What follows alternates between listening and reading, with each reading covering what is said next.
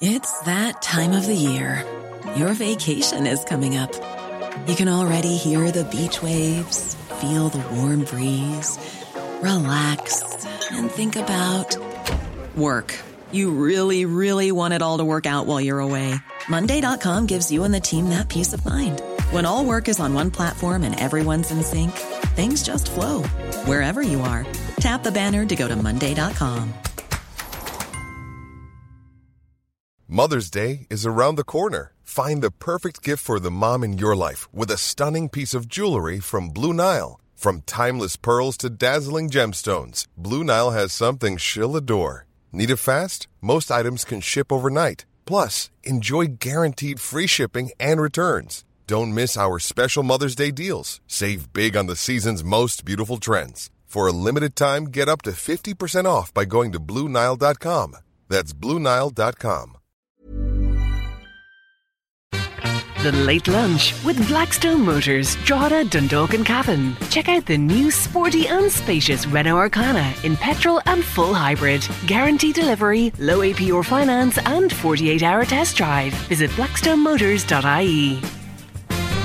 You're very welcome to Late Lunch this Thursday afternoon, and we're going to get straight to business today. And I am truly delighted to be talking to my first guest on the show because regular LMFM listeners would remember her well. She was part of our news team here for years. She's now communications director with the Marie Keating Foundation, and she's with us to talk about something really personal. Jennifer, can I say O'Shea? Welcome back to LMFM Radio.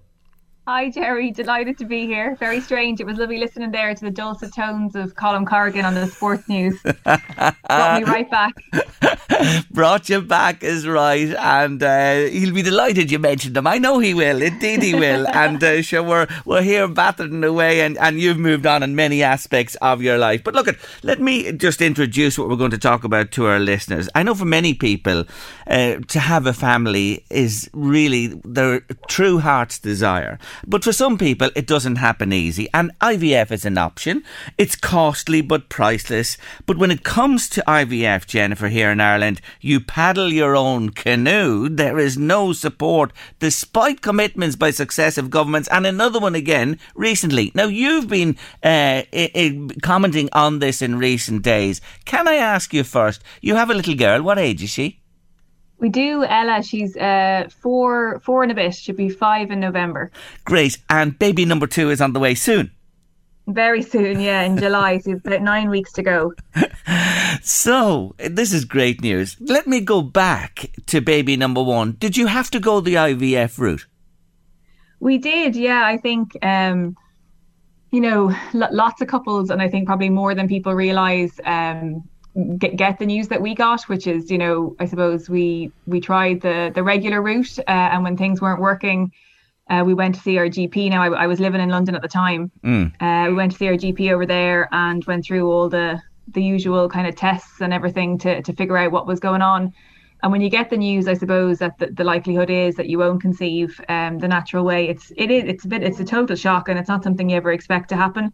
I suppose you spend your whole kind of you know like 20s and, and your early years, I suppose, you know, being told all of the ways in which you can get pregnant. Uh, and no one mentions the fact that actually, you know, fertility is, is not something that everybody um had you know that good fertility sorry is not something that everybody has naturally. And, and sometimes your fertility clock can kind of um you know can run out or can and can be problematic earlier than you might expect. So we yeah so we got that news um and so we went down the ivf route uh, in london to conceive ella. Um and we were you know extremely lucky um in the sense that you know we conceived on our first round of ivf which isn't that common uh, and we were very blessed to get. So uh, we had one round of IVF in London, and um, Ella was the was was the result of that. Um, and I suppose as a result of that round, we ended up with I think it was four, yeah, four embryos, um, four viable embryos, two of which we put back in, and Ella was the one that took, uh, and then we we froze the remaining two embryos. And they've been in storage for the guts of five years, and it's actually one of one of those that is the baby in my my tummy at the minute. So- Oh, Jennifer. This is yeah. a lovely, lovely story. It really is. And it is the joy and the upside of IVF. But what I wanted mm. to ask you was London, UK, is, it, is there financial supports there? There is, yeah. Like I think, I mean, Ireland is extremely far behind the UK and all of our European neighbours in relation to state-funded IVF, um, which is, is, I suppose, why um, I wanted to speak out about it in recent times hmm. because. Mm. To go through IVF, like as I say, like we're kind of the the good news story of IVF. Like we're very blessed, you know, four rounds and two pregnancies is, is a really good ratio. Um, but not everybody has that story. And even for us, the financial burden of going through IVF has been massive. It's it's really expensive. Um, and Ireland provides no support for couples who are facing into that. In the UK, they do. So it's it's a bit of a postcode kind of lottery in the UK, which isn't ideal either. But you are afforded between one and three rounds of free state-funded IVF, depending on where you live.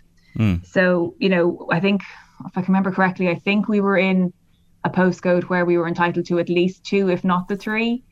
Um, so that was an option for us. Now, the thing about, I suppose, the NHS is an incredible um, health system. And I think it's only when you don't have it and then you experience it that you actually really, truly value it. Um, but the obviously waiting lists were, you know, are an issue in relation to, to IVF treatment there. So for us, because we had spent so long trying to figure out if there was an issue and then when there was, what the issue was and how we went about it, um, we decided that the wait was too long. So we went privately in the UK for our round there as well. Mm. But it was exceptionally reassuring, I suppose, to know uh, that there was an option there for us publicly had we needed it. And we were just really fortunate, like between savings that we had saved, obviously, over a long number of years, and between some family support, we were able to afford to do it privately. Um, but the cost is massive. Um, and it's also one of those kind of roller coasters where um, you know, it's incredibly disappointing when rounds don't work. Uh, and there's no, it's not like you don't pay if you don't get pregnant. Yes. so, um, and no fall, no fee.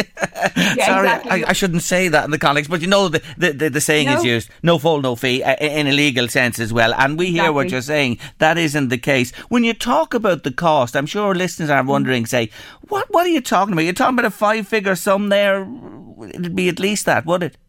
Oh yeah, I mean, yeah, you're into the thousands, and it, it, depends, I suppose, on. There's lots of different options in terms of fertility treatment, you know, and every every couple is like is different, um, mm. and, and will be recommended slightly different options. But I mean, you're certainly talking. Well, in Ireland anyway, you're certainly talking. You know, it could be up to ten grand per yes, round. Yes. Um, somewhere mm. between five and ten. It depends on the options you're given. So it is. It's significant, you know, and it's not yeah. something that most people have lying around um, and not for multiple rounds. And that's the issue, you know, as in, again, we were very lucky with Ella where we had a one round, um, a run round hit. But mm. when we came back over here then, uh, and we were thinking, you know, actually it was time to go again and we'd like to give Ella a sister or a brother, we decided, um, we originally wanted to do it with the clinic in London. Kind of, I suppose you're a bit superstitious, if nothing else, in relation to the fact that we had such a good success with them, mm. uh, that we would like to do it with them. But we decided to to go for this at the start of the pandemic, so not ideal to be traveling back and forth. Um, so we decided then that there was that, that was kind of a that wasn't the brightest idea in the world. So we went about shipping over our little embryos from London to here, and that was another kind of kafor because because of Brexit, I suppose, to, yeah. to transfer human tissue effectively across the border from the from Europe from the UK became a bigger problem than it would have been previously. Mm. So um, we we then decided that while we were waiting for all the paperwork to go through and all the hoops we had to jump through to get them over, that we would do um, some rounds because you're always really conscious in relation to fertility that you're not getting any younger, mm. and it's a horrible thing to talk about. And I know I sometimes feel like that's kind of the reason why I suppose it's not talked about as much is because you don't want to put pressure on women to start a family or to have to consider that before they're ready and no one should have to but the reality when it comes to your fertility as a woman is that you know after 35 things can get a lot trickier.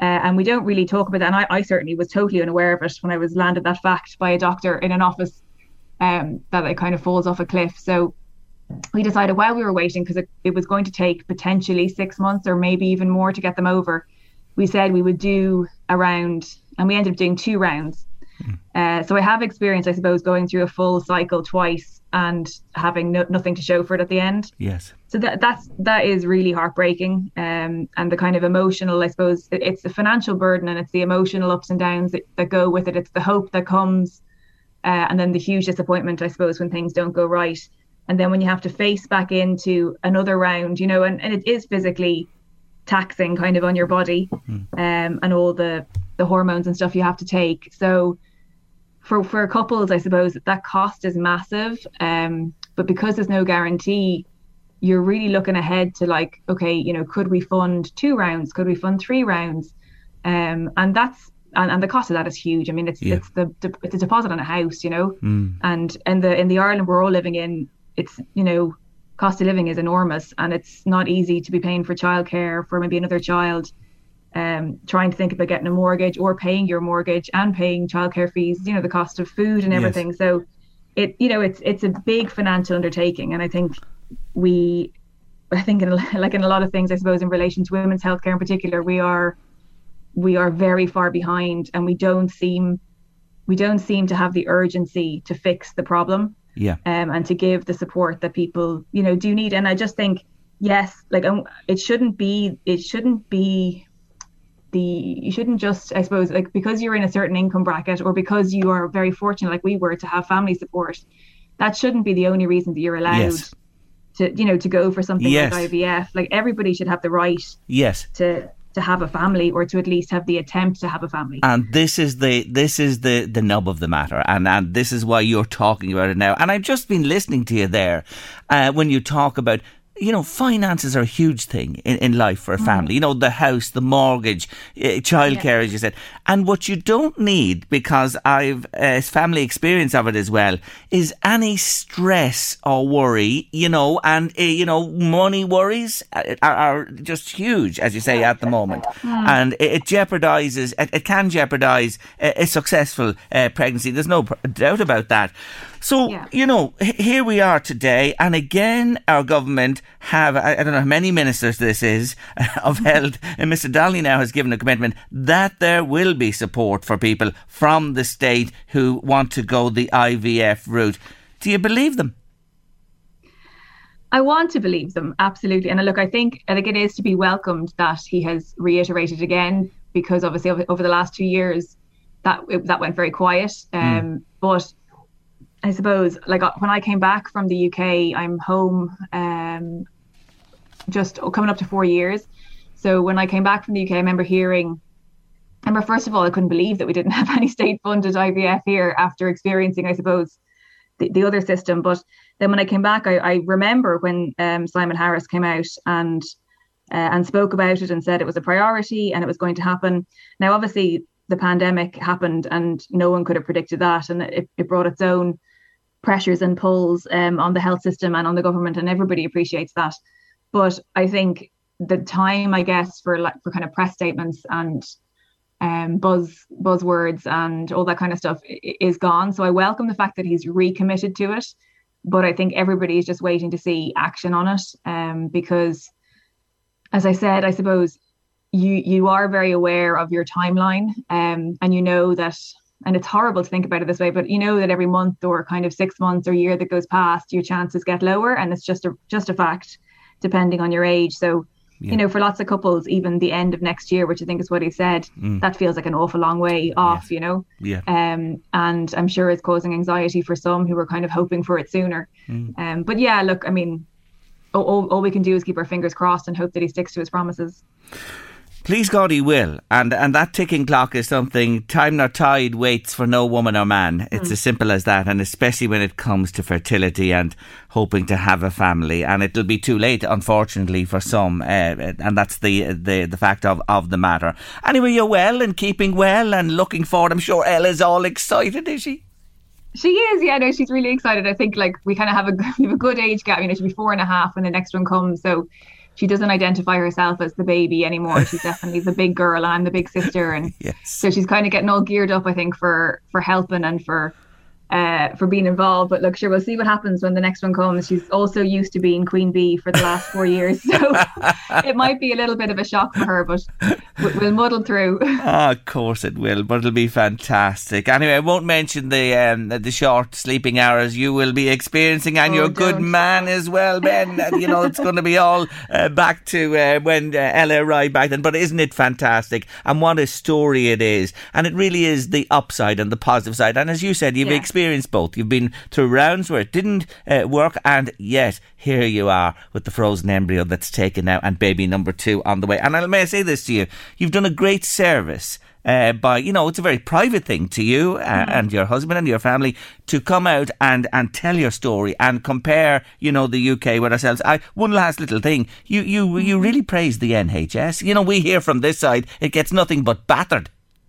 Yeah, I think though, like I said, I mean, I think if you if you're born and bred and grow up in the UK, I'm, it's an easy thing to take for granted, you know. And it's not a perfect system, but what system is?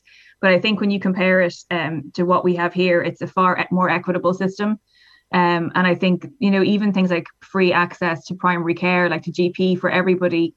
Yes, that does lead to it being abused slightly. You know, people are going for things that you don't need to really go for, but you know everybody gets access to it. Uh, the, the the care for when you are pregnant and on maternity you know i had free dental for the whole of my pregnancy free dental for nine months afterwards.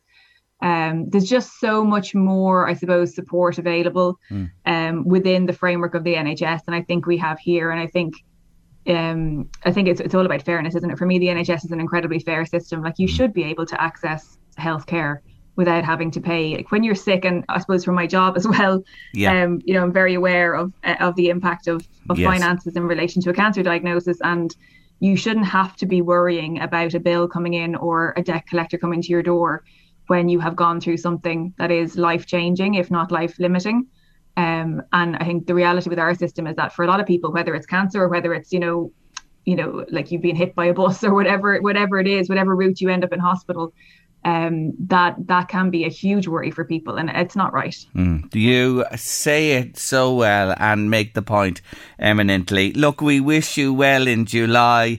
Uh, let us know. Do keep in touch uh, when the when the new arrival appears. And congratulations to you again. Uh, it's just wonderful news. And thank you for joining me back on LMFM Radio's late lunch this afternoon. Jennifer O'Shea. We'll be in touch. Thanks jerry Take care of yourself. Bye bye. Bye bye. She's lovely, isn't she? She really is. Louise, do you like Eurovision? I used to love Eurovision. I did every year religiously. Myself and friend Grania would team up and watch it from start to finish with our popcorn and glass of wine. But I haven't watched it in a few years because it just got oh, it just got boring. Yeah. it was just politics. Yes. Just and and crazy. You vote for me, and yeah, crazy songs and things like that. I know what you're saying. There was a time it was huge, and it's coming up again soon. and it got now. longer as well, didn't it? Oh, semi-finals and Yeah, finals and all this type of nonsense as well. I, I don't know where it's gone, but uh, and we've fared badly, and I don't know whether we've really taken it too serious either. But this year, I have a feeling in me water, but you have a feeling in your water too. You think every other European country are wasting their time sending an entry to Eurovision? Why? Yeah, I just think Ukraine have an entry this year, so an act of solidarity. I reckon everyone's just going to give them twelve points. You could be right, you know. you could be right. And they could have a turkey on stage like we did one year, but they could Oh have a turkey God. singing, and they'll Yeah. probably. I'd be surprised if they don't win it. Well, now let's watch this space. And of course, Russia got the heave ho. Yes. Uh, they're not They in They had it. an entry, but they were Yeah, they're out. Asked to They're out, and rightly so. They shouldn't be accommodated in any sporting or any cultural uh, thing at all uh, while this war prevails. Absolutely not. I'm 100% behind them, sport and everything else. Good luck to them. So you think uh, Ukraine Well, that's it. are They, now they're scheduled to participate. So Yes. Mm. if they are, I just reckon the, the, the, if the- they don't win, we're all the rest of us will all be given out to. Why did you not vote for them? all bets off. There'll be nobody taking bets on this for sure with, with, with, with that type of logic. But I really think you're onto something. here. But I do want to say that I believe Ireland's song by Brooke Scullion is a blinking good song. Now, I only saw it in recent days. She performed it uh, on the Late Late, I, I, I think, before she headed off because they're rehearsing already. One thing I'll say about her, she wants to move her ass because she Excuse was me? she was very she was very staid and very stationary. Do you know what I mean for the song? She's got to get a bit more rhythm. She and, was nervous. Oh, nervous me backside. She's got it. No, she says she's going to have dancers with her on the stage in Eurovision. But my God, she was stiff as a poker on the television. I just thought, I only watched it this morning. I just thought her performance needs really upping. The game has to be upped. Hmm, Maybe maybe she's meant to be like that. Maybe, Maybe she is delivering it in a no, no, no, no, no. Will we hear the song? Let's Yeah. listen to the song into news and weather at two. After two, the Gastro Gays are with me. They have a new book, Russell Alford and Patrick Hanlon. But let's have a listen to Ireland's Eurovision entry. It's Miss Brooke Scullion who's going to be giving it all, I'm sure, on the night of the semi final. And the song is called That's Rich.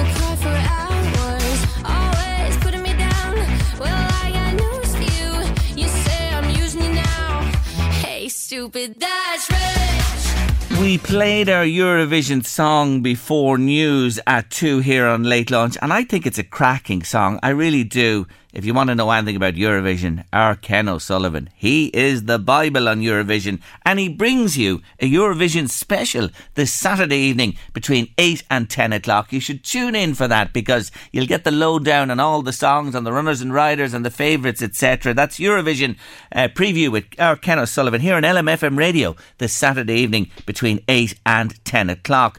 Uh, how is it possible to listen back to that segment about IVF if it's been missed, says a listener? Well, it's quite simple. Late Lunch is podcast every single day. If you don't catch the show, go into lmfm.ie and the daily podcast is there. And it's usually there from around four o'clock, about half an hour after the show finishes. It's there and you can listen back at any stage. Uh, there's a listener doesn't think much of the song. Another loves it. You see that? That's the way it goes. Peter got your message. I do understand what you're saying as well. And the West is not squeaky clean either. When I mentioned about Russia being banned, I couldn't agree with you more. I understand fully what you're saying. Keep your messages coming to us 086 1800 658 by WhatsApp or text. Now, great idea. And I have to say, had to have them back or her back and them back today on the show. What am I talking about? I'm talking about Blasta Books because it's a fantastic idea. Kristin Jensen is the publisher, and she decided that cookbooks were a little too fussy, too complicated, and it was difficult for real good people to be published in a book. The second book is out, and I have it here in my hand. It's called Hot Fat, and it is by the Gastro Gays, Russell Alford and Patrick Hanlon. I have the boys, and I have Kristin on the line as well. Welcome all to Late Lunch. Hi. Hi, Jerry. Thanks for having us. Not at all. You're all very welcome to the show. Kristin, I'm going to start with yourself. Congratulations on the second book. Have it for the last few days. I absolutely adore this book. Just again, explain to our listeners briefly the concept. Right. So, uh, Blasta Books is a new publishing project that I started uh, last year via a Kickstarter campaign. We published our first book in February, and that's Tacos by Lily Ramirez Foran. This is the second book. It's officially published today. So it's really exciting uh, to have that out in the world now. It's a quarterly series. So we also have book three coming in August and book four in November. So I'm really excited to have Hot Fat out now because as great the reception it was for tacos i think this really now people are starting to get the sense of it being a series and that all the books are the same size the same format the same design and illustrator and yet they do all have their own unique individual personalities They do indeed. Well, when you went to these places, before I asked them, were they on board straight away or did you have to do a little bit of arm twisting?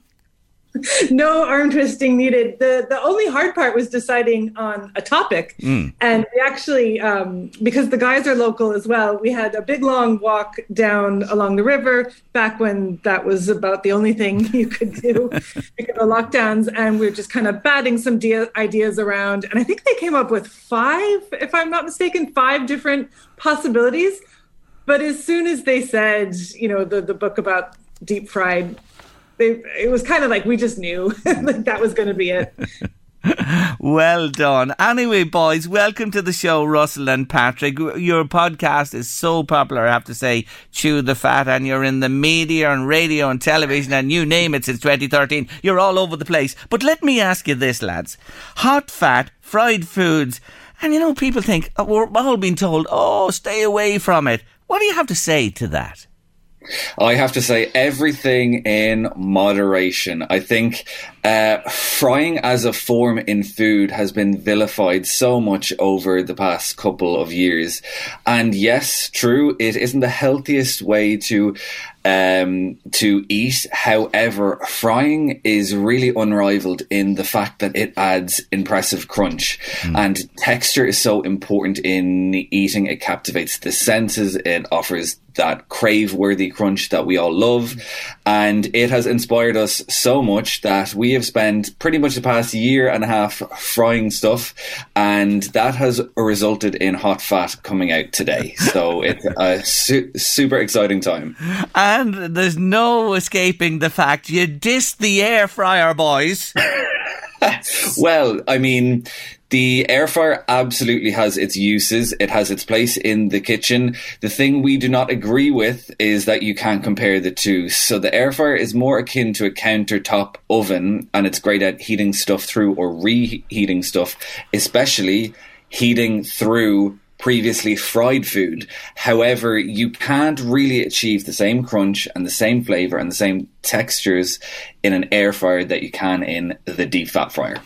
Ah, you're men after me own heart. I bought an air fryer. This is a fact. I used it once and went to the recycle centre with it and left it in the electrical. Oh no! I'll be shocked. The only things we find them useful for is, as you said, refrying food and sausages at the weekend, and that's it. only useful thing for it. But it's, it's, it's you know, I think it's it's it's just the fact that the word fryer is in the title, and instantly everyone thinks that it is a direct substitution.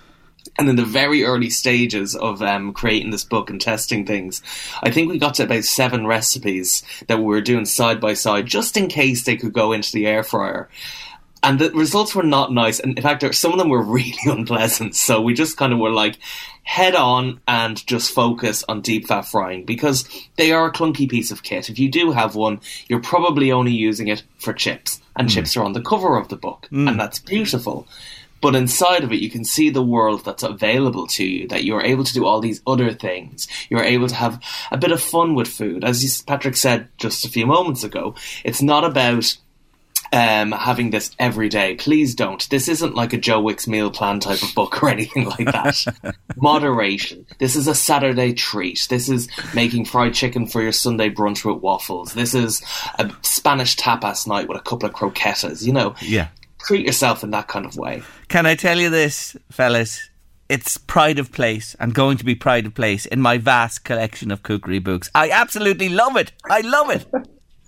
That makes us so happy to hear. So thank you. Not at all. It is terrific. Some of the recipes. Now, look, I have a few pertinent questions for you boys for deep fat fryer fanatics who struggle at times with little, little things. And you boys can, I'm sure, put us right today. Onion rings, your ginger beer onion rings. Oh, I have to try them. But tell me, lads, how do I get the batter to stick?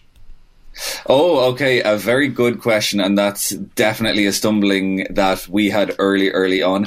It's all about the thickness of the batter. So if it's too thin, it's just going to fall off. And the other key thing is the heat of your oil. I think everybody thinks about frying and they think it'll all come out covered in oil and stodgy and horrible and oily and absolutely unhealthy. However, if you're frying at the right temperatures, and in the book, you'll see each of the recipes mm. specifies a specific temperature of the oil. If you are frying at the right temperature, the oil isn't absorbing into the food. It creates that exterior that holds everything in Yes. and only creates the crunch and the uh, on the outside. You got to get this book to find out. I have it, and I am going to try. That's my first job to try to get that right. now, when you talk about different things, because you have such a range, as you say, it's not just about chips, uh, frying chips. There's such a range in the book. Where do you stand on, say, doing chips, say, and then, for example, putting in the onion rings after or something else? You know, you know what I'm talking about? Mixing and matching Yeah. different foodstuffs in the same oil. Talk to me about that, fellas. It's not completely against the law in our opinion, but the only issue is um, you have to kind of be very aware of your cooking oil because um, at, towards the end of the book there's a couple of sweet treats, for example, and I can't think of anything more vile than maybe making donuts that in the same oil that maybe onion rings or fish um, burgers were cooked in the day before because it's going to remain and taint the flavour. So kind of forward planning. If you're getting a new thing of oil, and let's not you know beat around the bush. We've been writing this for uh, we wrote this over uh, over the past year, and circumstances in the world have changed, and I know that. Uh, sunflower oil, especially, is especially expensive at the moment. So, using it more wisely is actually a great thing. So maybe get some new oil, put it into your fryer, and make some sweet treats. Then move along and do your chips and your uh, chickens, and then go on to the fish fingers or the onion rings afterwards as the days and weeks go on, because you'll get about five, six, seven uses out of it. But if you go straight in with a two or three liter thing of oil into your fryer, and first thing you cook is fish.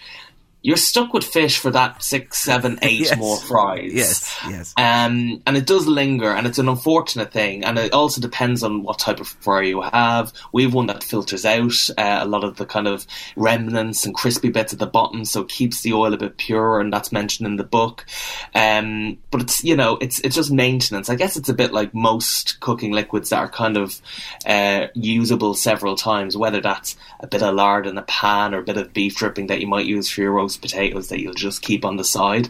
It just depends on how you maintain it and store it and keep it filtered, I guess. Uh, you've just, uh, uh, in what would you say, prompted a light bulb moment in this uh, presenter's brain. I need at least another fryer. I, I haven't enough in one. Oh. I need another one. At least, boys. Now, when you talk to that. Now, listen, will you just all stay there a second? I want to take a short break on the show because I have a couple of other things to put to you that are vital when it comes. And, Kristin, you're all right. You're there with us still, yes? Yep, still yeah, here. good, good. Be patient there. Short break. Back with the Gastro Gays. Their new book is out today on the With Us and Late Lunch. It's called Hot Fat. Stay with us. Yes, it's out today. Hot Fat by Russell Alford and Patrick Hanlon. The Gastro Gays. Blasta Books, the publisher. Kristin, when I tell you, Kristin, can I tell you something? Go ahead. I've just been googling another new fryer while we've been off there on the break. Don't don't tell anybody. Don't tell an. Kristin, you have t- two great guys here, and what a topic! You must be thrilled. I am, and I'm excited because like, it's funny because like people seem to have split opinions on this book. Like, oh, deep fried, I, you know, I couldn't possibly, you know, kind of thing. Hmm. And yet, I feel like, who are you kidding? It's everybody's favorite food. And like the guys said themselves, when you're thinking of something to treat yourself, whether it's your Friday night takeaway or you're out and you know you're having the big pile of chips, it, like we all love it. So the fact that now we have these recipes that you can make these things at home, and the guys say in the book as well, the great thing about that is you have control over your ingredients Yes. too. So you can be using free range chicken or you know good quality buttermilk mm. or, or or whatever it might be and you know you've got that higher degree of control versus when you're out eating these same things. Yes. so it's just a lot of fun and it's super delicious. I one of the greatest perks of my job is being able to make recipes and books before they're available to the public. So i've been cooking from this book as well for the past year. And in fact my in-laws were over just last night and i made them the buttermilk fried chicken. And my mother-in-law who normally eats like a bird we were astounded at how, at how much she ate. And in fact, they sent me a, a message this morning saying it was the best fried chicken they had ever had. There you go. That's fantastic. Just uh, as an aside, that's not an aside, it's a very important point. Where is the book available, Hot Fat? How can people get their hands on it? So, what with today being the official publication day, it's now out in shops. So, it's in bookshops, it's in independent retailers all around Ireland.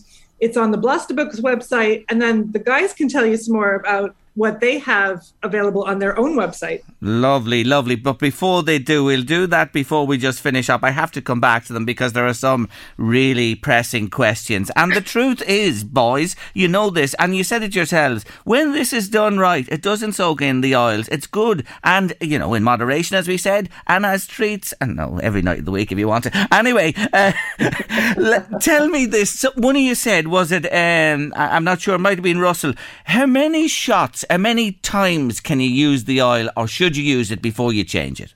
We usually recommend between maybe five, six, seven, eight times, again, depending on what you're using. It also depends on how uh, long it's used for. So, um, one of the kind of, I, I, always, when I talk about the book, I always say one of the secrets that we know, and then I realize we've written a book and like thousands of people have a copy of it. So it's not a secret anymore. But quite often, um, in terms of cooking, especially when you're cooking things that are meaty, um, in order to get the temperature, uh, the internal temperature right and cooked, you tend to cook it at a lower temperature for a while and then crank it up to 190. If you're like us maybe you're catering for a couple of people and you're trying to do things in batch and you've left the oil for, or as I did one night, I left it on for an hour after I was finishing uh, cooking. But if you leave it for a while at the higher temperature, you'll even start to see the color of it changing from Mm. that beautiful clear yellow to a bit more of a brown Mm. uh, type of thing. And so at that point, you'll start to look at it and go, that oil doesn't look great. I think your senses are a great way of testing it. Um, I know for us, it usually is about six, seven uses, but Yes. uh, we, I think we've used our oils quite a lot. Mm. And make sure you don't throw them down the drain. That's the No. other thing. Last thing I want is Louth County Council giving out to us for causing um, a, a hot bird somewhere in the sewers around Drogheda.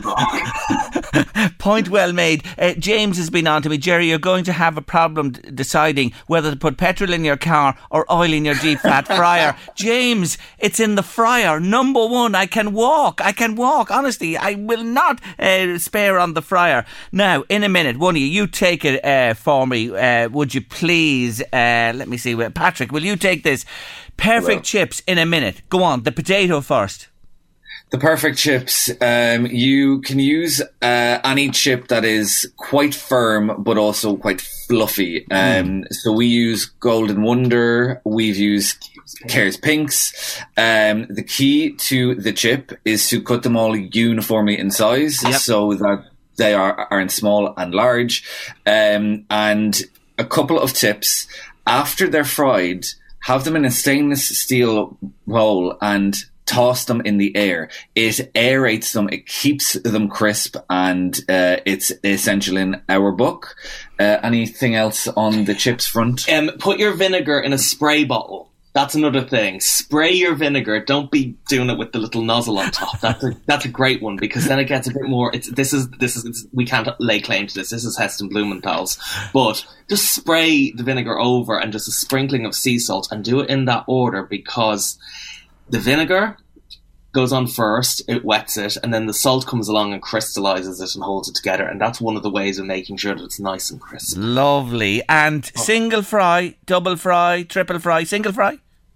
double fry, but it's kind of triple cooked because we recommend um, uh, steam or uh, boiling them first, parboiling them Yes, first a yes. little bit. And then, just like a roast potato, add a little bit of flour to it. And it sounds a bit controversial, and it does leave a little bit of the remnants of the flour at the bottom of the fryer, but whatever, it's worth it. you have to think of it like a roast potato. That addition of flour is a carbohydrate. Carbohydrate added to heat equals texture. And that's what the aim of it is. And it just ensures that you have extra crispy ones. Now, the only thing is, if you get Kerr's Pink, I know it's well over a minute, but um, if you get Kerr's Pink potato at the right time of year, you don't need the flour because they're so fluffy as it is, and it Yes. just has the most beautiful coating on the outside. Uh, hold on a second. I'm tearing tissue here. I've been salivating on the desk. When like just cle- clear it up. Oh my God Almighty! That this has never happened to me before. ultimate aim. Studio malfunction. Boys, uh, just mentioned the book on your own platforms. Where can it be got? So we've um, uh, set up a site at gastrogays, that's G-A-S-T-R-O-G-A-Y-S dot square dot site. And there you can buy the book, we can sign it. We're also selling some limited edition socks with the branding on it. We're also selling uh, spice bag seasoning, which is delicious. And it saves you a step in one of the recipes that's going to be iconic. Um, and if you missed the address, our Instagram will have that address up already at, at gastrogays and we can share out from there. This is a cracking book. You got to get it. You got to get it into your kitchen. Get your fryer. Get cooking. Hot Fat by Russell Alford and Patrick Hanlon. Blasta Books, the publisher, Kristin Jensen. Congratulations. It's out today. Folks, I have to leave it there. Thank you so much for joining me. Thank you so much. Take care of yourselves. Bye bye.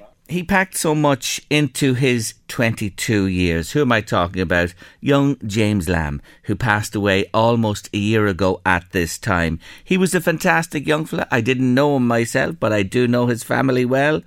And when he passed, there was such an outpouring of grief and joy and remembering his life. The town of Drogheda was at a standstill for his funeral back then, and I'm delighted to welcome to late lunch today his mam. Thank you for joining me, Katrina. How are you doing, Jerry? I'm really good. How are you? Not too bad, not too bad at all. Um, just busy with this fundraising at the moment, um, which has been ph- phenomenal. Um, and he has just surpassed all all expectations. And in two days, we are now at about twenty one thousand, which has been fantastic and a great credit to his friends um, who have supported him all through um, his illness and um, continue to support him now. Um, and they're just a great bunch of friends. It is wonderful news. Now, just remind our listeners about him. He was a brilliant young man, wasn't he? And I, I mean that. What he achieved in 22 years, sure, people don't do what he did in multiples of that. Yeah, he. Um, James, um, going back, starting off, he um, applied for a bursary scholarship to Clongowes Wood College and he was successful in that. Um, and he then went on from there. He won an award at the end of his time in Clongowes, the um, St. Aloysius Award, um, and then went to UCD and he was studying um, economics and politics. And in between that, he was diagnosed at the age of just 13, 14. And he then went, um, had a major surgery then at 14 and went on then. He was good for a couple of years and then was re-diagnosed then in 2019. Yes, and he came through a lot in terms of fighting cancer and succumbed to it, as I said, almost a year ago at this stage. And he took out his degree, didn't he, just before he passed? He was awarded his degree, um, which he was due to finish um, just days before he passed away. He had come home from hospital. Um, we had four beautiful days um, here in the house with him, um, and he was awarded his um, his degree with um, in front of us all, and um, UCD and Ged Nash, the TD, presented him with the with the degree. Fantastic. And what is happening now is UCD are creating this scholarship in the name of James Lamb that is going to be awarded to somebody who, who has challenges with their health. Is that the idea? Um, it's somebody that um, would have would have medical conditions. Yes. Um, and struggle when James was going through college. Um, each year, when he re-diagnosed, he used to have to readjust his modules and all that. But he just found it hard, you know, um, to get through college. And this was just thought up by his friends um, who came together and were wondering what they could do to help. And they come up with this idea to um, set up UCD came forward first and we met with them last year to say that um, they wanted to do something, that they were so annoyed with James, um, that he was such a good lad and that education was so important to him. And then his friends came together and said, why don't we set up this fundraiser, GoFundMe, and we can raise um, for this scholarship, for this, um, the James Lamb Memorial Scholarship Fund. So um, that's how it started, and it went live uh, two days ago, and it is sitting now at 20,000, 21,000. Lovely. So enough maybe for eight years, which was the equivalent. We started off first, we were hoping to raise um, 12,000 and now there's enough at the moment for eight years of that scholarship for James, but it's just fantastic and it's just been amazing and his friends have been so good to James throughout his illness and now it's just it's just fantastic really. And it will be administered by the UCD Foundation and it's valued as you said at 12,000 every four years, but now you've uh, eight years covered already. God, I, this is going to go places. I, I, just have a feeling myself that that it is. Where can people find the GoFundMe page to support you? they just they can follow the link. There's a link they can get. Um, we will they can get it on the O'Reilly's page um, on Facebook, or they can. There's a link. It's they can we can so we can I can send it in to you if and they can Yes. get it from there maybe. Lovely. Um, so yeah, it's any donations is um, is greatly appreciated. Yes, and if you just even Google James Lambo Lamb, you will uh, actually pick up on this and you'll be able to go in and donate that way. People are so good, aren't they? They're just absolutely amazing. He- The the bond that is that his friends have, that he had with his friends, is just amazing. Both in Drogheda and from Clongowes from school, it's just been amazing. They're a great bunch of lads. Great, a great team effort. I asked you how you were doing. What about his brother and sisters and, and Aidan? How, how are you getting on? Uh, not too bad. We're up and down, good days and bad days. You know, it's tough. Aidan's here beside me, and um, he's, you know, it's it's it's tough. It's tough, but this is such a positive. Um, what would you say to from a negative experience, from a very sad experience? You know, um, it's just it raises for his friends as well. It kind of keeps them going and keeps positive. You know, everything pos- something positive out of something negative, isn't that it? Yeah, absolutely. And you know, I didn't know him, I have to say, but I know Aidan. I know and knew his granddad Jim as well. What fantastic people. But you know what? I'd say this to you, Katrina. We all came to know him, even if you didn't know him afterwards. Isn't that something special to say? Yeah, he there, he was a special lad, all right, and I know he's our son, and he's ah, he was just he was an amazing young lad, you know, full of fun as well, you know, fun of laughter, and you know he'd a zany laugh as well, you know that will never be forgotten either, you know he'll be remembered, but he was a caring young lad, you know he cared about people, he cared, he was passionate about social justice, and he was um, invo- you know he just really he was a good person that liked to help people. Mm. Telling them the story about uh, President Michael D. Higgins and his connection with him. Oh, he. Um, I think it was at the end of the fla, the first fla, and he was down. He used to um, talk about Michael D. Higgins, and he admired Michael D. Higgins, but he wanted to meet him, and he went down to um, the tourist office, and where Michael D. was there, and he tried to get his attention, and he couldn't. He spoke as Gaeilge to him, and he got his attention and got to shake his hand at the time, and he spoke a few words. But when in the last few days, when James came home from hospital, and the first night he um, that he was presented with the award or with his degree, um, President Michael Higgins phoned and spoke to him, and James at the time was in and out of consciousness, and he just kind of woke for a few minutes and spoke as Gaeilge to him. Um, and that would have been one of the last times that he kind of spoke. Um, it, after that, then he was kind of, you know, um, coming in and out of consciousness. He wasn't speaking much after that, you know. But he just couldn't believe it that he got his degree and he spoke to Michael D. Higgins personally then, you know. Oh, fantastic. Anyway, it's there forever now, the James Lamb Memorial Scholarship at UCD. And in uh, his passing, as in life, he continues to help other students to get their education uh, when they are challenged uh, on the health front too. GoFundMe, you can contribute, folks, and as I say, there's a lots of links there. We'll have it here uh, too as well on LMFM radio. But if you just Google James Lambo Lamb, you will be able to get to that GoFundMe and contribute. The news is great. Katrina, you've been fantastic. Thank you so much for joining me on the show today. Regards to Aidan and all the family, and we're thinking of you all at this time as the anniversary approaches. Thank you very much. Thank you. Thank, Thank you for joining me. Take care now. Bye bye. Bye bye. What a remarkable young man.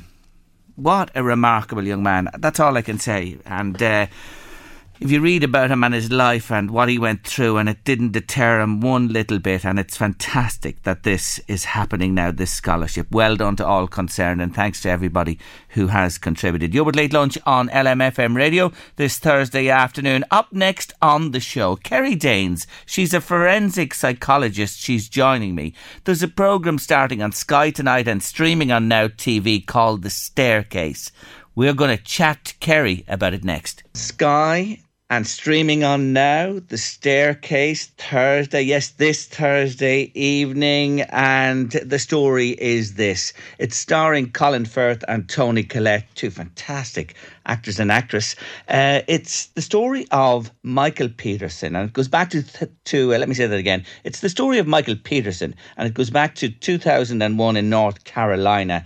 And the suspicious death of his wife Kathleen. Subsequently, he was convicted, but the story is remarkable and takes many twists and turns. And I'm delighted to say I'm joined on Late Lunch today by the UK's best known forensic psychologist, Kerry Daynes. Hello, Kerry. Hello, thank you for having me. I'm delighted to have you with me on the show. Can I say this from the start about the staircase? The only mm. suspect, a shut and closed case. Your thoughts, please. Well, the only suspect is Michael Peterson, or is he? Because various theories have emerged. This is an infamous case, and I think it's destined to be just one of those mysteries that endure. Some people believe that an owl was responsible for attacking Kathleen Peterson, and some people believe that it was a simple fall down the stairs that caused her death. What I can tell you is that you will see all of these scenarios played out in the drama. And so hopefully that will help you to make up your own mind. It's quite difficult to watch though because you see Toni Collette, the brilliant Toni Collette, playing out these different scenarios, and you realise that Kathleen Peterson, a real woman, let's not forget, obviously died a very, very difficult death. And, you know, the, the search for truth has become so clouded. You know, the man himself who is eh, in the dock, let's say, and the only suspect, a novelist, a writer, a respected man with a family, his second marriage, yes, and he even took care of children of friends of theirs. But that brings me to another point. Those friends who both passed away, and himself and Kathleen became carers to their children. But Elizabeth Ratliff, uh, who uh, was the mother of those two children uh, that they were caring for, she died in suspicious circumstances in Germany in 1985, and again the finger appeared to point to Michael Peterson. Well, she did die in, well, I, I wouldn't say suspicious circumstances because at the time it was considered a pretty open and shut case of the fact that she'd had, I think it was. Um, a, a, possibly a, a, brain a brain aneurysm, a stroke, or something like that, but some sort of biological cause. But she had then, as a result, fallen down the stairs. So she's been found dead in very, very similar circumstances to Kathleen Peterson. So not suspicious until, of course, the second woman ends up dead at the bottom of the stairs, then it becomes very suspicious indeed. But again, not an open and shut case, not at all. But this is just one of the revelations that is made about Michael Peterson and his history. There are revelations to do with his finances or lack of finances, his sex life, his relationship with the truth. I mean, you, you couldn't write this, you couldn't write it. It has to be a true story because it's got so many twists and turns. Indeed, it has, and was covered as a real life courtroom thriller uh, on a number of occasions in 2005, 13, and 18. And of course, The Staircase now with Colin Firth and Toni Collette is building upon this. He always maintained his innocence and he was always trying to clear his name convicted in 2003, but after eight years, a new trial was ordered. And back into court he went again. You mentioned the owl. Anything else that came forward then that uh, threw doubt on his conviction? Well, yes, it turns out that the blood spatter expert who gave evidence in his original trial and was absolutely pivotal, I think, in persuading the jury of his guilt didn't have the qualifications that he said that he had, and in fact had been involved in other cases where he'd falsified evidence to a court or he'd held back what they call expulsory, I can't say the word, expulsory evidence. Evidence that would suggest that the person was not guilty anyway. And so it turns out that he is a very, very dodgy expert indeed. And when when that's revealed, of course, a new trial has to be ordered. So it's not just revelations about Michael Peterson or the Peterson family, but it's also revelations about the criminal justice system and the workings of the criminal justice system and just how, um, well, how at the mercy we can be of so called experts who actually present junk science. It's remarkable, as you say, and there's so many twists and turns in this, and it's unmissable. The staircase, which goes out on Sky and now mm. streaming uh, on Thursday evening. Just before we finish up, a couple of things. Caitlin, uh, Kathleen's daughter from a previous marriage, or uh, the man himself, Michael's stepdaughter, settled a case with him uh, back uh, many years ago for $25 million in 2007. He paid her. Well, he hasn't paid because he was left absolutely penniless as a result of Kathleen's death because it turns out that he didn't own the mansion that they lived in. Really, all of the money that was coming into the family, which was far less than they were spending, was Kathleen's. So everything that she left went to her ex husband and her daughter. So, yes, a case was settled for 25 million, but he's not been able to pay that. And again, that does speak to his um, his guilt, doesn't it? But you've got to remember that that case was settled at the point at which he had been convicted of first degree murder of Kathleen, and that was subsequently thrown out, although he was later convicted of her manslaughter. That's a massive IOU, isn't it? And the other thing is in 27, it is indeed. And then in 2017, he uh, went this route, the Alford plea, not accepting the act, uh, you know, asserting his innocence, but admitting uh, that evidence and the evidence uh, that was involved in the case for many years would actually convict him. So um, he was what convicted of manslaughter and time already served counted and the man is a free man. Does it prove now, without doubt, Kerry, that you can get away with murder? Well, do you know what? I don't think that anything is proven without a doubt in this case. As I say, I think it's going to be an enduring mystery because um, the, the scientific evidence was not up to par. And I think that sometimes we have to say that science can only take us so far. And, you know, a lot of people believe that Michael Peterson was guilty, is guilty. I would say that eight years is not a long time if that is the case. I think that he's got to off very, very lightly if that is the case. Other people believe that he is absolutely innocent, in which case, this is a man whose life has been destroyed, really, by the criminal justice system. I think that you've got to watch the eight episodes on now and make up your own mind, really. But I think that it's it's a difficult one. It is a difficult one. The intrigue continues, but as you said, the staircase going out on Sky Thursday evening, streaming on now. What a drama! What a story this is, and again, starring uh, the brilliant Colin Firth and Toni Collette. For the moment, I thank you sincerely, Kerry Daynes. Yes, forensic psychologist par excellence. Thank you for joining me on Late Lunch thank today. Thank you, thank you. Put it on your now watch list. Thank you. Yes, on this evening, make sure you don't miss. It is intriguing. Now, just reminding you that, that uh, this coming Saturday is Darkness into Light, and our Chris Murray will be up in the darkness and heading into the light here live on LMFM radio for a special Darkness into Light show. So if you're getting up yourself to walk, run, or even stand outside your door to see the sunrise, tune into us here on LMFM radio with your Darkness into Light journey. Chris wants your voice notes and videos throughout the morning to our WhatsApp number 086 1800 658. That's this Saturday morning from 3.30am. Chris Murray here on LMFM Radio Darkness into Light. Interesting listening to Michael there about Tolka Park in Dublin. I'm a big League of Ireland fan. I followed it since I was a child. I followed Drogheda for my sins. And, you know, Tolka Park, the, the Save Tolka Park, there's only one thing to do at Tolka Park bulldoze it to the ground. It's as simple as that. It's not fit for purpose, Tolka Park. It needs to be totally demolished. Now, demolished and rebuilt from scratch, a new stadium with a full size pitch that uh, the clubs can play in Europe, great. But they should proceed with the ground, a new ground for Bohemians and Shelbourne and share it makes most sense. It's interesting because Johnny McDonald, the former Drogheda manager, has been commenting lately. He was at the Louth Derbies, the two of them in Drogheda a few weeks back and Dundalk last week, and he's just saying that neither the grounds in the League of Ireland grounds in this neck of the woods are suitable, and he's absolutely right.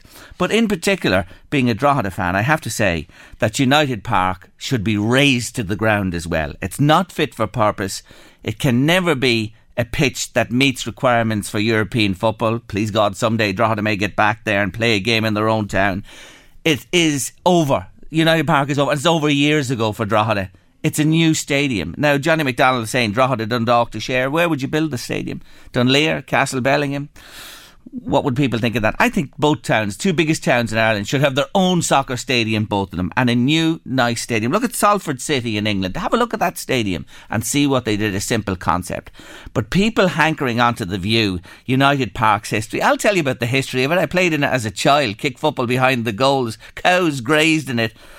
Don't get me started about history. It's not fit for purpose. It's dangerous, actually, at the minute. And the FAI hold the whip hand on it at the moment. There's been many false dawns in Drogheda about a stadium, and I'm just tired of it at this stage. But United Park, really, it's not safe. It really isn't. It's not fit to house top football in this country, and the facilities in Ireland all over, uh, they leave a lot to be desired, I have to say. But Drogheda United's ground should be bulldozed, gone, history, out of there to a new stadium, fit for purpose for the decades ahead that people can be proud of.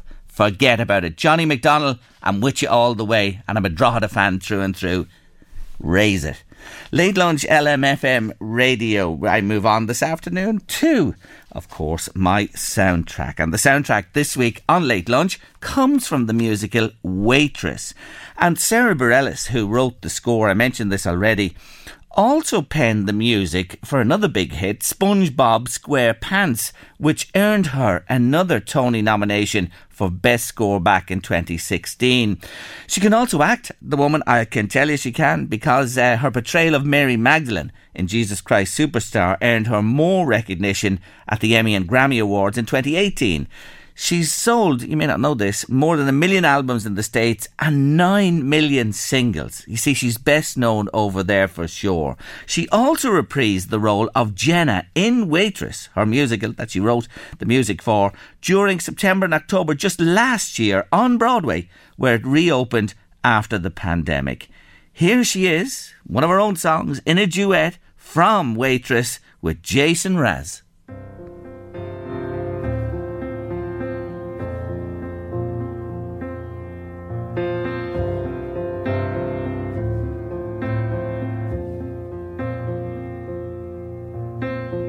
I could find the whole meaning of life in those sad eyes. They've seen things that you never quite say, but I hear.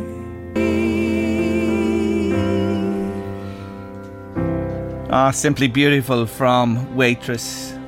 The musical coming to the Bord Gáis Energy Theatre next month. Sara Bareilles there in a lovely duet. You matter to me. And you matter to us every day on late lunch, of course, our valued listeners. Final break of the afternoon and afterwards After the short break, we're joined by the wonderful Abby Wynn. Yes, I have her diary here on the table beside me, one day at a time, and every day there's something to do for every month of the year. We're in early May, and I'm delighted to say hello again to healer and best-selling author Abby Wynn. Hello, Abby. Hi, how's it going? R- really, really good. How are you today? Anyway, it's May time and uh, the world is good. The weather's not bad either. You want to talk to us today about connecting spiritually ourselves. Talk to me a bit about this because people, you know yourself, are running about today as they're listening to us, doing all the things they do in life and having to deal with. Why is it important to connect? Oh yeah, it's interesting too because we have this assumption that we need everything needs to be still, everything needs to be perfect. It has to be completely quiet before you can connect in spiritually. And I think also people are a bit scared of the word spiritually, but for me it just means connecting into life force, connecting into beauty, silencing the mind really most of all. Just if you get away from your thoughts for a few minutes sure isn't it a great break altogether? It certainly is. It's a big help. But you know we are spiritual people. But what i'm saying to you is abby people don't you know go there. Why is that? Do you have to you know make it happen? It's interesting you say that and it's almost as if we're designed that way to always be thinking of the next thing and you know distracting ourselves from what's in front of us not wanting to feel what we're feeling. And i think there's a bit of a fear as well that if we were to stop and connect in and ask ourselves at the deepest level how are you? How are you doing? that there might be something there you don't like or something there that's overwhelming or something there you don't want to face. And what i've discovered over the years jerry is that there actually usually isn't. It's the fear of doing it that gets bigger than the whatever you find there when you actually take the time to connect into yourself, into your heart. Do you know what I mean? Because you can tell yourself Mm. a story, build it up and build it up and make it bigger and make it into something that it isn't. It's like I, I say to some of my clients, the monster in the wardrobe, and you actually stand in front of the wardrobe, open it up, and take it out. It's actually a teddy bear but you've turned it into that monster because you, you you haven't wanted to look at it. Therefore you're you know creating a distance between yourself and it. And you know if we're sticking with the diary here the exercise i have in it for may says you know set an alarm for 10 minutes and turn off all your distractions. You know even just doing that if you don't do anything else is huge because there's always something pulling at you. There's always somebody wanting your attention. And if you can just say no for 10 minutes you know and, and, and even if you're afraid you know is it 10 minutes yet? You keep checking your phone you set the alarm because then you know you're held by that time. And anyone who needs you can wait for 10 minutes. Hmm. anyone who you know pulls on you all these they can, they can wait for 10 minutes. If it's important it'll still be there at the end of the 10 minutes. And you know what's remarkable is a lot of the things that we think are urgent after that 10 minutes they're not that urgent anymore. So you kind of you kind of come more into a balance with yourself where you can get a bit better perspective and go hang on a minute i just spent 10 minutes not worrying about that thing. And nobody died and nobody you know nothing broke and the world didn't end. So maybe to have a look at well how am i managing my thoughts? How am i holding myself and navigating through the day? Is it like one of those tornadoes? The minute you get out of the bed there's a tornado going the whole day until you sit down you go oh my god and then you have have a glass of wine put a feet up put the feet up and watch the tv and unwind the tornado that's been winding itself up all day whereas if you take the 10 minutes to just stop and think and you know breathe push things aside and just be that's that that's a connection that that you know because you're connecting into that life force Mm. the truth of who you are So that is the way to do it. Uh, Be still, block out everything else, sit with your own thoughts, uh, let everything wait, and that's the way you will really connect. Well, I think if you have a relationship then with the universe or God, whatever you like to call it, spirit, and you can say, okay, I'm having trouble sitting here for 10 minutes. So can you just hold on to all my worries, all my emotions, all my troubles to give me a break from that? Mm. And that's where the spirituality, the connection comes in because you have to have that flow. You're not on your own. It's not just you. And we forget that. We think we have to do everything ourselves. And when you can get that sense of, well, I'm going to put my burdens down, and you do it, you feel lighter. And then you can look at your burdens and go, well, actually, is that a burden? And then you can say, well, do I actually want to pick this one up again? You know, or am I carrying this for my friend? Is this emotion, you know, someone else's emotion or someone else's expectation, and I'm just trying to please everybody else? And that that's a huge relief as well. But I go a bit further in the exercise because you know you can always push yourself a little bit further. And um, imagine that you dissolve away into nothing. Now, you can't go from being the tornado and the whirlwind and all the thoughts and all the worries and all the fears into nothing in 10 minutes. It's a gradual, gradual process. And the process is a process of trust. So you have to trust that everything will still be there when you come back after your 10 minutes. You have to trust that you're not going to not want to come back. Do you know what I mean? Yes. Because it can be so nice to just disconnect for a while.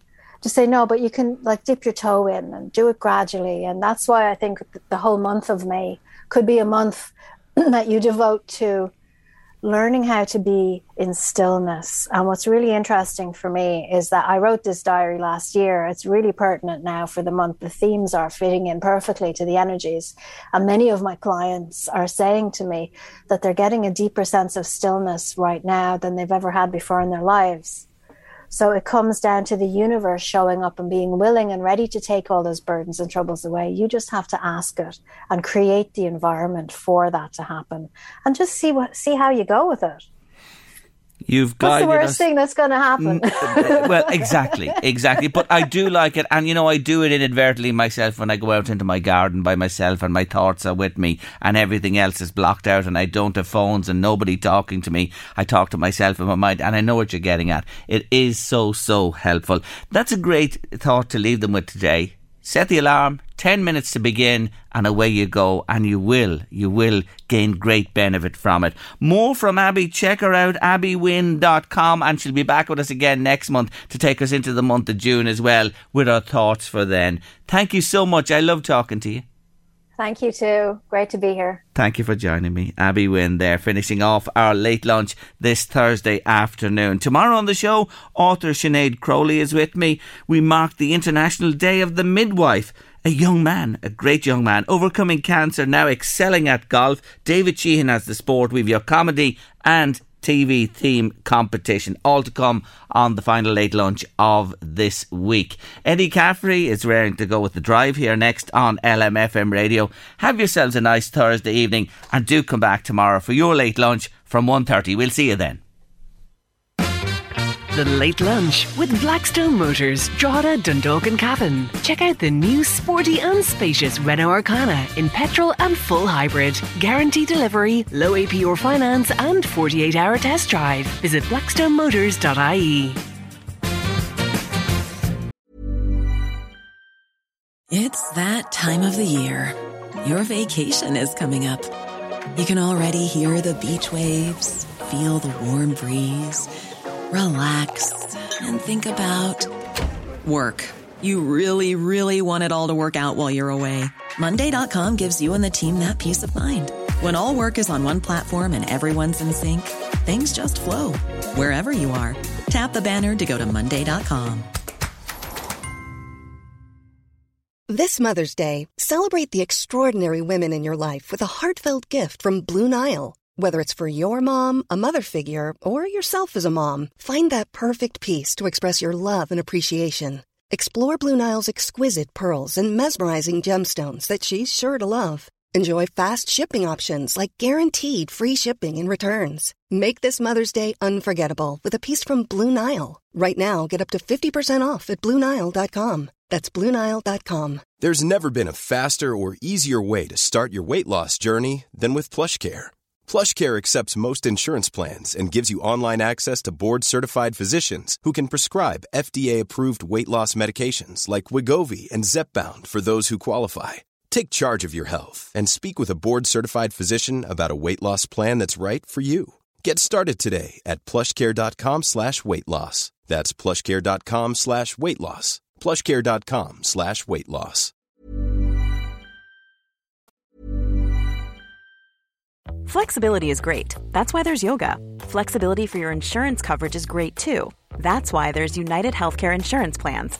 Underwritten by Golden Rule Insurance Company, United Healthcare Insurance Plans offer flexible, budget friendly coverage for medical, vision, dental, and more. One of these plans may be right for you if you're, say, between jobs, coming off your parents' plan, turning a side hustle into a full hustle, or even missed open enrollment. Want more flexibility? Find out more about United Healthcare Insurance Plans at uh1.com. Hey, it's Paige DeSorbo from Giggly Squad. High quality fashion without the price tag. Say hello to Quince. I'm snagging high-end essentials like cozy cashmere sweaters, sleek leather jackets, fine jewelry, and so much more. With Quince being 50 to 80% less than similar brands. And they partner with factories that prioritize safe, ethical, and responsible manufacturing. I love that. Luxury quality within reach. Go to quince.com slash style to get free shipping and 365 day returns on your next order. Quince.com slash style.